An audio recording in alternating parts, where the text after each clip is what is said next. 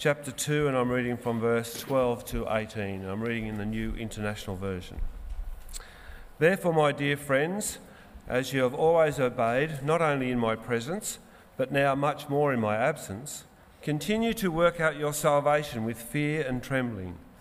For it is God who works in you, to will and to act in order to fulfill his good purpose. Do everything without grumbling or arguing so that you may become blameless and pure, children of God without fault in a warped and crooked generation. Then you will shine among them like stars in the sky as you hold firmly to the word of life. And then I will be able to boast on the day of Christ that I did not run or labour in vain. But even if I am being poured out like a drink offering on the sacrifice and service coming from your faith, I am glad and rejoice with all of you. So you too should be glad and rejoice with me. This is God's word.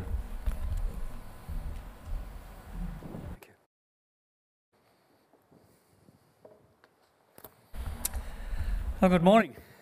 Again, new glasses. Need I say more? Making our salvation work. We're continuing in the series uh, from Philippians. And as just, been, has just been read, two particular phrases stand out. Continue to work out your salvation. And then a little bit later on, for it is God who works in you to will and to act in order to fulfill his good purposes. When I read that, and probably you too, at face value, Philippians 2 presents us with a problem, doesn't it? Because it talks about salvation, it seems to plunge us straight into the middle of the grace versus law and the faith versus work, works area. And of course, there are different ideas of salvation which have divided Christians over um, many hundreds of years. Um, I had an experience in my earlier life within the Catholic Church. And traditionally, the Catholic Church had taught that no one can be certain of being saved. So, better do a lot of good things. and you don't know until you get to the end whether it's been enough. Wouldn't it be tragic to get to this point, you, you know the, the, the, cartoons. How many cartoons can you think of where someone arrives at the, at the pearly gates and someone says, I'm sorry, but you haven't quite done enough? Wouldn't that be tragic? Wouldn't that be tragic? Well, against this, most of Christianity has understood, as the, the Apostle Paul did, that no one can earn their salvation by their good works. It's good that we do good works, but when we're talking about salvation, we don't actually earn our salvation by our good works. Rather, salvation is a free gift from God which simply needs to be received. And sometimes I think that that's a challenge for us too, because we like to think that we can earn something. You know, we like to feel that we can put in some effort and it's good. You know, when I talk to the guys at the men's shed, they're in there with their pieces of wood and things like that, and they exert an effort on it. And at the end of it, it looks good. And they feel good that they've put in effort and got a good result. However, as I say, the scriptures seem to point in a different direction. Once we hear the message of Jesus Christ and what we've just sung about, of his death on the cross and his resurrection, against that we have Romans 10 9 and, and 10 in the NIV. How simple is this? If you declare with your mouth, Jesus is Lord, and you believe in your heart that God has raised him from the dead, you will be saved. you will be saved. For it is with your heart that you believe and are justified, and it is with your mouth that you profess in faith and are saved. It's hard to imagine these days that something like that could be a radical message. I was watching recently a video called God in America, and it covers quite a bit of the American history of the church. And the, the earlier parts are fascinating to me because you see, we have a situation at that time where there are lots of men in fancy clerical gear, in usually white churches, on green fields, and they're saying, You need to be here, filling a seat in the church, and that's what it's about. Contrary to that, some people, independent preachers, and a good many Baptists among them, came into the east of the United States and started to say, You must be born again. Or, as another version says in the Bible, you must be born from above. And so, this message suddenly started to spread through the churches, as it did in early Australia as well. And regular people were getting this message that kind of contradicted what they've been taught and what had been expected. And it was a very radical message. We forget how radical this message really is in our time. I think we need to rediscover it because we still have in these days churches where people come on a Sunday, they sit down, and they're told, well, that's all that's required of you. Just keep on working, keep on doing good things, but there's a freedom to discover.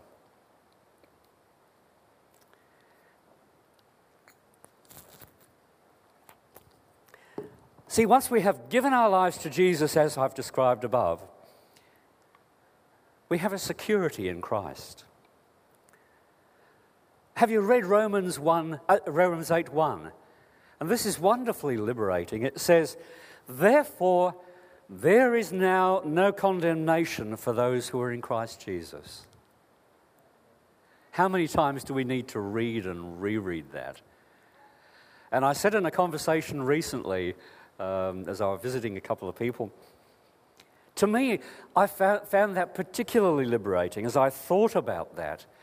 There is no condemnation for those who are in Christ Jesus. Well, the first and obvious thing is that if you are in Christ Jesus and there's no condemnation, it means that we are not condemned by God. And as we think about it a little further, People will try to condemn us, won't they? They'll try to bully, bully us in life. They'll try to exert um, manipulation on us. Uh, they will come to us and say that you're a terrible person and I see your faults. It's full of condemnation. But I think we need to remind ourselves that under this same verse, if we're Jesus Christ's property, if we've given ourselves to Him, then there's no condemnation from others as well. Yes, they may say it, but we will be free from it. And the third thing that I mentioned uh, in the group was self condemnation. As I thought about this verse, how wonderful it is that not only can I be free under God and escape the effect of condemnation from other people but I don't even have to condemn myself. Why? Because I belong to Jesus Christ. The Galatians church, as you know, started to fall back into religious habits. They started to think that they would be saved by how many good works they did. And the Apostle Paul reprimanded them. He said, You foolish Galatians, who has bewitched you? Before your very eyes, Jesus Christ was clearly proclaimed as crucified, what we've sung about. I would like to learn just one thing from you. Did you receive the Spirit by the works of the law, by doing good, or by believing what you had heard? Are you so foolish? After beginning in the Spirit, are you now trying to complete things in the flesh? Of course, there's another side to the, to the matter of being saved, isn't there? While we are not earning our salvation through being good, uh, once we are saved, we have responsibilities. And we find those in, uh, mentioned in James 1:27. And it reminds us religion that God our Father accepts as pure and faultless is this to look after the orphans and the widows in their distress, and to keep oneself from being polluted by the world. But remember, and this is not the quote, but remember, this flows from being saved, not as a way to achieve it. And Paul taught, taught the church in Rome that salvation was entirely about faith rather than about keeping Hebrew laws. In Romans 1 16 and 17, he says, And you know this so well. How many times have you heard this? For I am not ashamed of the gospel because it is the power of God that brings salvation to everyone who does what? Good works? No. Who believes? First the Jew, then the Gentile. For the gospel is the, uh, is the righteousness of God revealed.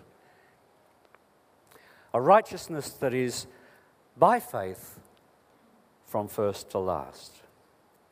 And Paul said the Hebrew nation, at least at that time, uh, had a problem because they had tried to do things uh, ritually through the law and achieve salvation through that. And he said it's not possible.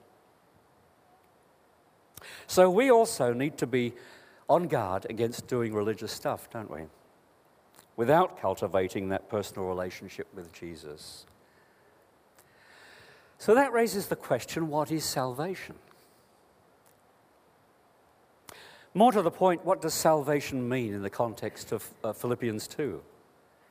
How did they understand it? And how are we to understand it? And what does it mean to work out our salvation? Well, the Old Testament uses many words to describe salvation, and the most common is Yasser. It sticks in my, my mind because I think of Yasser Arafat. but maybe that's not the right connection. because I also remember him blowing up planes. but anyway, the name means salvation. Uh, and in the, it, it, these are the things that it means um, to save, to help in distress, to rescue, to deliver, to set free. And I think of the helicopters rescuing people off the beaches, off the sea, the rescue squad. And in the New Testament, another word is used of being saved, and it's called soteria. And it usually denotes something slightly more, a more spiritual significance. It's not that it loses the Old Testament meaning. The Old Testament meaning is very much tied to uh, the land that God had given the people. And out of that, the relationship that develops with God, because He has given us land. we, have to, we have to behave a certain way because that's the kind of people God wants in the land He has given. So it's a special setting there. But the New Testament meaning, soteria, it means deliverance from molestation of enemies. How many times in your life would you like to be set free from molestation of enemies? As I watch the TV news, how many of those people would love to be set free from molestation of their enemies? It also means safety of one's soul, a fullness of benefits and blessings. And A.W. Pink says this he, he describes it as being rescued from the penalty, power, presence, and most importantly, the pleasure of sin. Now, you can tell he's a preacher because there's so many P's in there. P, P, P, P. Penalty, power, presence, and the pleasure of sin. We're rescued from all of that. And overall, the Bible uses salvation to describe safety, health, well being, healing. How many conferences do we have on healing and well being? How many magazines have you seen? How many articles uh, uh, and, and documentaries have you seen on TV saying, How can we get well? How can we? Leaving God out of the equation. And yet, God is the provider of all this because salvation means more than just escaping from uh, this world and its sins by the skin of your teeth. It means an engagement personally with God, and it means all these other things. The New Testament, let's, let's turn to that. With the coming of Jesus, the idea of salvation takes a big step forward. In Matthew's Gospel, an angel tells Mary and Joseph that their child will be called Jesus. Now, why do you think it was so important for him to be called Jesus rather than another family name? Well, the angel explained because he will save his people from their sins. In Matthew 1 21 to 23. You see, the name Jesus actually means salvation. So, this person who came from heaven, who came to be born as a child, who ministered on earth for 30 odd years, who died on a cross, who rose again, his name means salvation. Why do we need Jesus? We need Jesus because he is salvation. And at the very heart of the idea of salvation, there's Christ crucified, 1 Corinthians 1. Christ died for our sins according to the Scriptures, 1 Corinthians 15, and was handed to death for our sins, Romans 4. What Jesus did in our name, he did in our place, giving, us as a, giving his life as a ransom for many, Matthew 20. Okay, let's, let's turn to Philippians itself. We've, also, we've referred to it in this, but let's turn specifically there.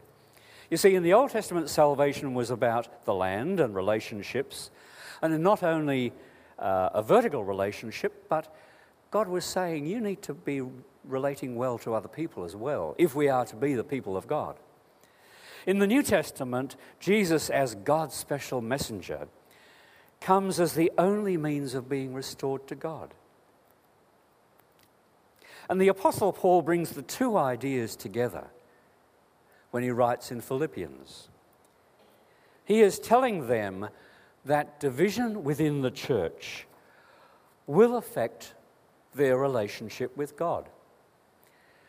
And I'll just pause just a moment. Can you think of circumstances that that's been so? Where there has been division in churches. And because there's so much focus on other people in a negative sense, people soften their relationship or even leave their relationship with God. Uh, these two things are joined.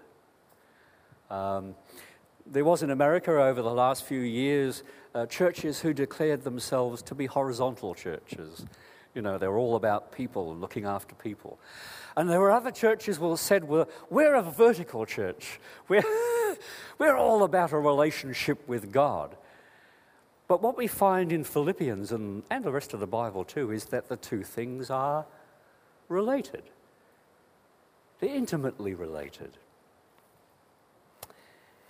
Now, here's another angle that maybe you haven't thought about before. You see, when most commentators look at this area of Philippians 2, they talk about eternal salvation. And there's no doubt that Philippians 2 is about eternal salvation. But there's another way of looking at this. Is it possible that Paul is talking about the salvation or the rescue of the church which has conflict within itself? You see, not only does the church that he's addressing need the salvation that comes from Jesus Christ earned on the cross. But they need to live out that salvation in unity. Not ignoring things, but dealing with things. Remember what we've been saying about the Old Testament. It had a broader and relational meaning. Remember how these were reflected in 1 John, where we're told to be uh, both concerned with God, love God, and love others as well. And another issue which comes up is do we not work for our salvation? Excuse me. We do not work for our salvation, which is good works, but we work out our salvation. You see, that's what the scripture said. It didn't say work out, or work for your salvation. It said work out your salvation. In other words, the Philippians already had a salvation, and what they had to do is live it out. And one of the ways they would live it out was being in unity. It's the same for us, isn't it? Now, how would it be if I ignored a message that called for salvation? I think that would be irresponsible. And so, briefly, I'll just talk about what salvation is, how we enter in. Now, there are many ways in the Bible that talk about salvation and how we enter it. Um, if you've been in church for a while, you will know that there's a number of methods. Uh, one of them is, is famous, it's called the Roman Road, and it just takes a number of verses through the book of Romans to the logical step that, you know, here is Jesus. We get to, to know who Jesus is. Uh, the church gets to know him and respond, and etc., etc., etc. Here's another way. It's a little bit simpler. It's ABC. Can anyone remember ABC? so, you know, it's easy to remember. Being re- reconciled to others requires that we first be reconciled to God. And there are various ways to explain this. So, this is one. A, admit that you're a sinner. Now, that can be hard to do, but I'd like to remind everyone that we're all sinners.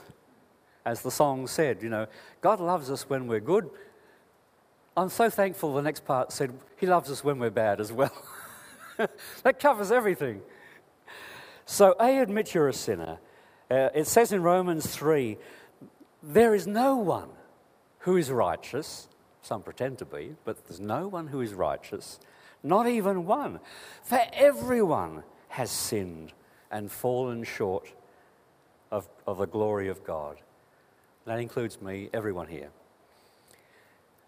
Still in A, ask for God's forgiveness. It says in Romans 10 everyone, once again, everyone who calls on the name of the Lord will be saved. Is there anyone here who's not everyone? Everyone. Okay, B, believe in Jesus. So we've had admit you're a sinner, number one. Number two, or B, believe in Jesus. Put your trust in Him alone for your salvation. Why? Well, it says in John 3:16 this, "For God loved the world so much that he gave his one and only son Jesus, that whoever believes in him shall not perish, but have eternal life." And we see that again in John 14:6. And of course, still under the, the, B, the B category, become a child of God by receiving Christ. It's explained in John 1 12. To all who received him, once again, all who received him. Is there anyone left out who has made a decision for Christ and left out? Not according to this for all who received him, to those who believed in his name, he gave the right to become children of God. John 1:12. And finally, a very short one. C. Confess or say that Jesus is your Lord. We touched on that earlier, didn't we? If you confess with your mouth Jesus is Lord and believe in your heart that God raised him from the dead, you will be saved. What a lovely assurance. I admire those people in early America and in other places, those preachers who went out and preached the message you must be born again. If you think you're going to heaven without that, we need to check. we need to have a reality check here. Because the Bible says salvation's only found in Jesus, and you must be born again. And as I've just described, it's ABC, it's easy enough. As long as you're sincere, say, Jesus is Lord, and believe in your heart that He's raised from the dead. So, from the Old Testament, we learn that the earth is the Lord's and everything in it. And guess what? We're, we're part of that. We encounter a God who says, Come. He wants a relationship. Come, let us reason together. How wonderful to have a mighty God who's not about to swipe us over the head. Rather, he is saying, he is saying, Come, let us reason together. Counseling. Come, let us reason together because we want to have this exchange, not a conflict, but we want to have an exchange that results in connection. That's our God. That's what God is saying to you and me. God wants to develop something within us and through us to others. And there are strong indicators in the Old Testament of a coming Savior who will make this possible. And in the New Testament, we encounter Jesus, who comes with divine power. He temporarily gives up his place in heaven to come to earth because he wants to live out that come, let us reason together. That's what he comes to do. He comes in divine power, and yet he offers us God's mercy. He offers us God's mercy if only we will receive it. And in Philippians, we learn salvation and unity in the faith are deeply connected. So, what about us here in Erina? Well, we know from uh, Luke 10 uh, that there's something within salvation that has to do with love the Lord your God with all your heart, and with all your soul, and with all your strength, and with all your mind, and love your neighbor as yourself. And we understand that having already personally and individually given our lives to Jesus, our risen Lord and Savior, we already possess eternal life. Wouldn't it be nice if we found out how to live that out? You know, it's not just a matter of I'm saved, and one day when I die, I'll enter into another room. Eternal life begins here and now and continues on. We have something to live for, we have something to live out. So we now have the exciting project of working out what it means to be the church in Erina, what it means to be saved people. And we learn that this involves a commitment to God and a commitment to one another as the church and a commitment to reaching out in our, into our community with the good news of Jesus Christ. Because we have been saved, we can do this with confidence. I'm sure that many of you have lived faithfully uh, since you gave your life to Jesus Christ, and I applaud you for that. As we are a community, I hope that we increasingly share that with one another and encourage one another in the faith. But I also expect, on the basis of what Philippians says, that we will increasingly reach out to other people uh, it's not hard. You know, they expect, if they think about God at all, they expect an angry God. But our message is a God who says, Come, let us reason together. And do you remember those verses in the book of Revelation where it says, Come, come? God is saying that all the time. Come. Let's pray.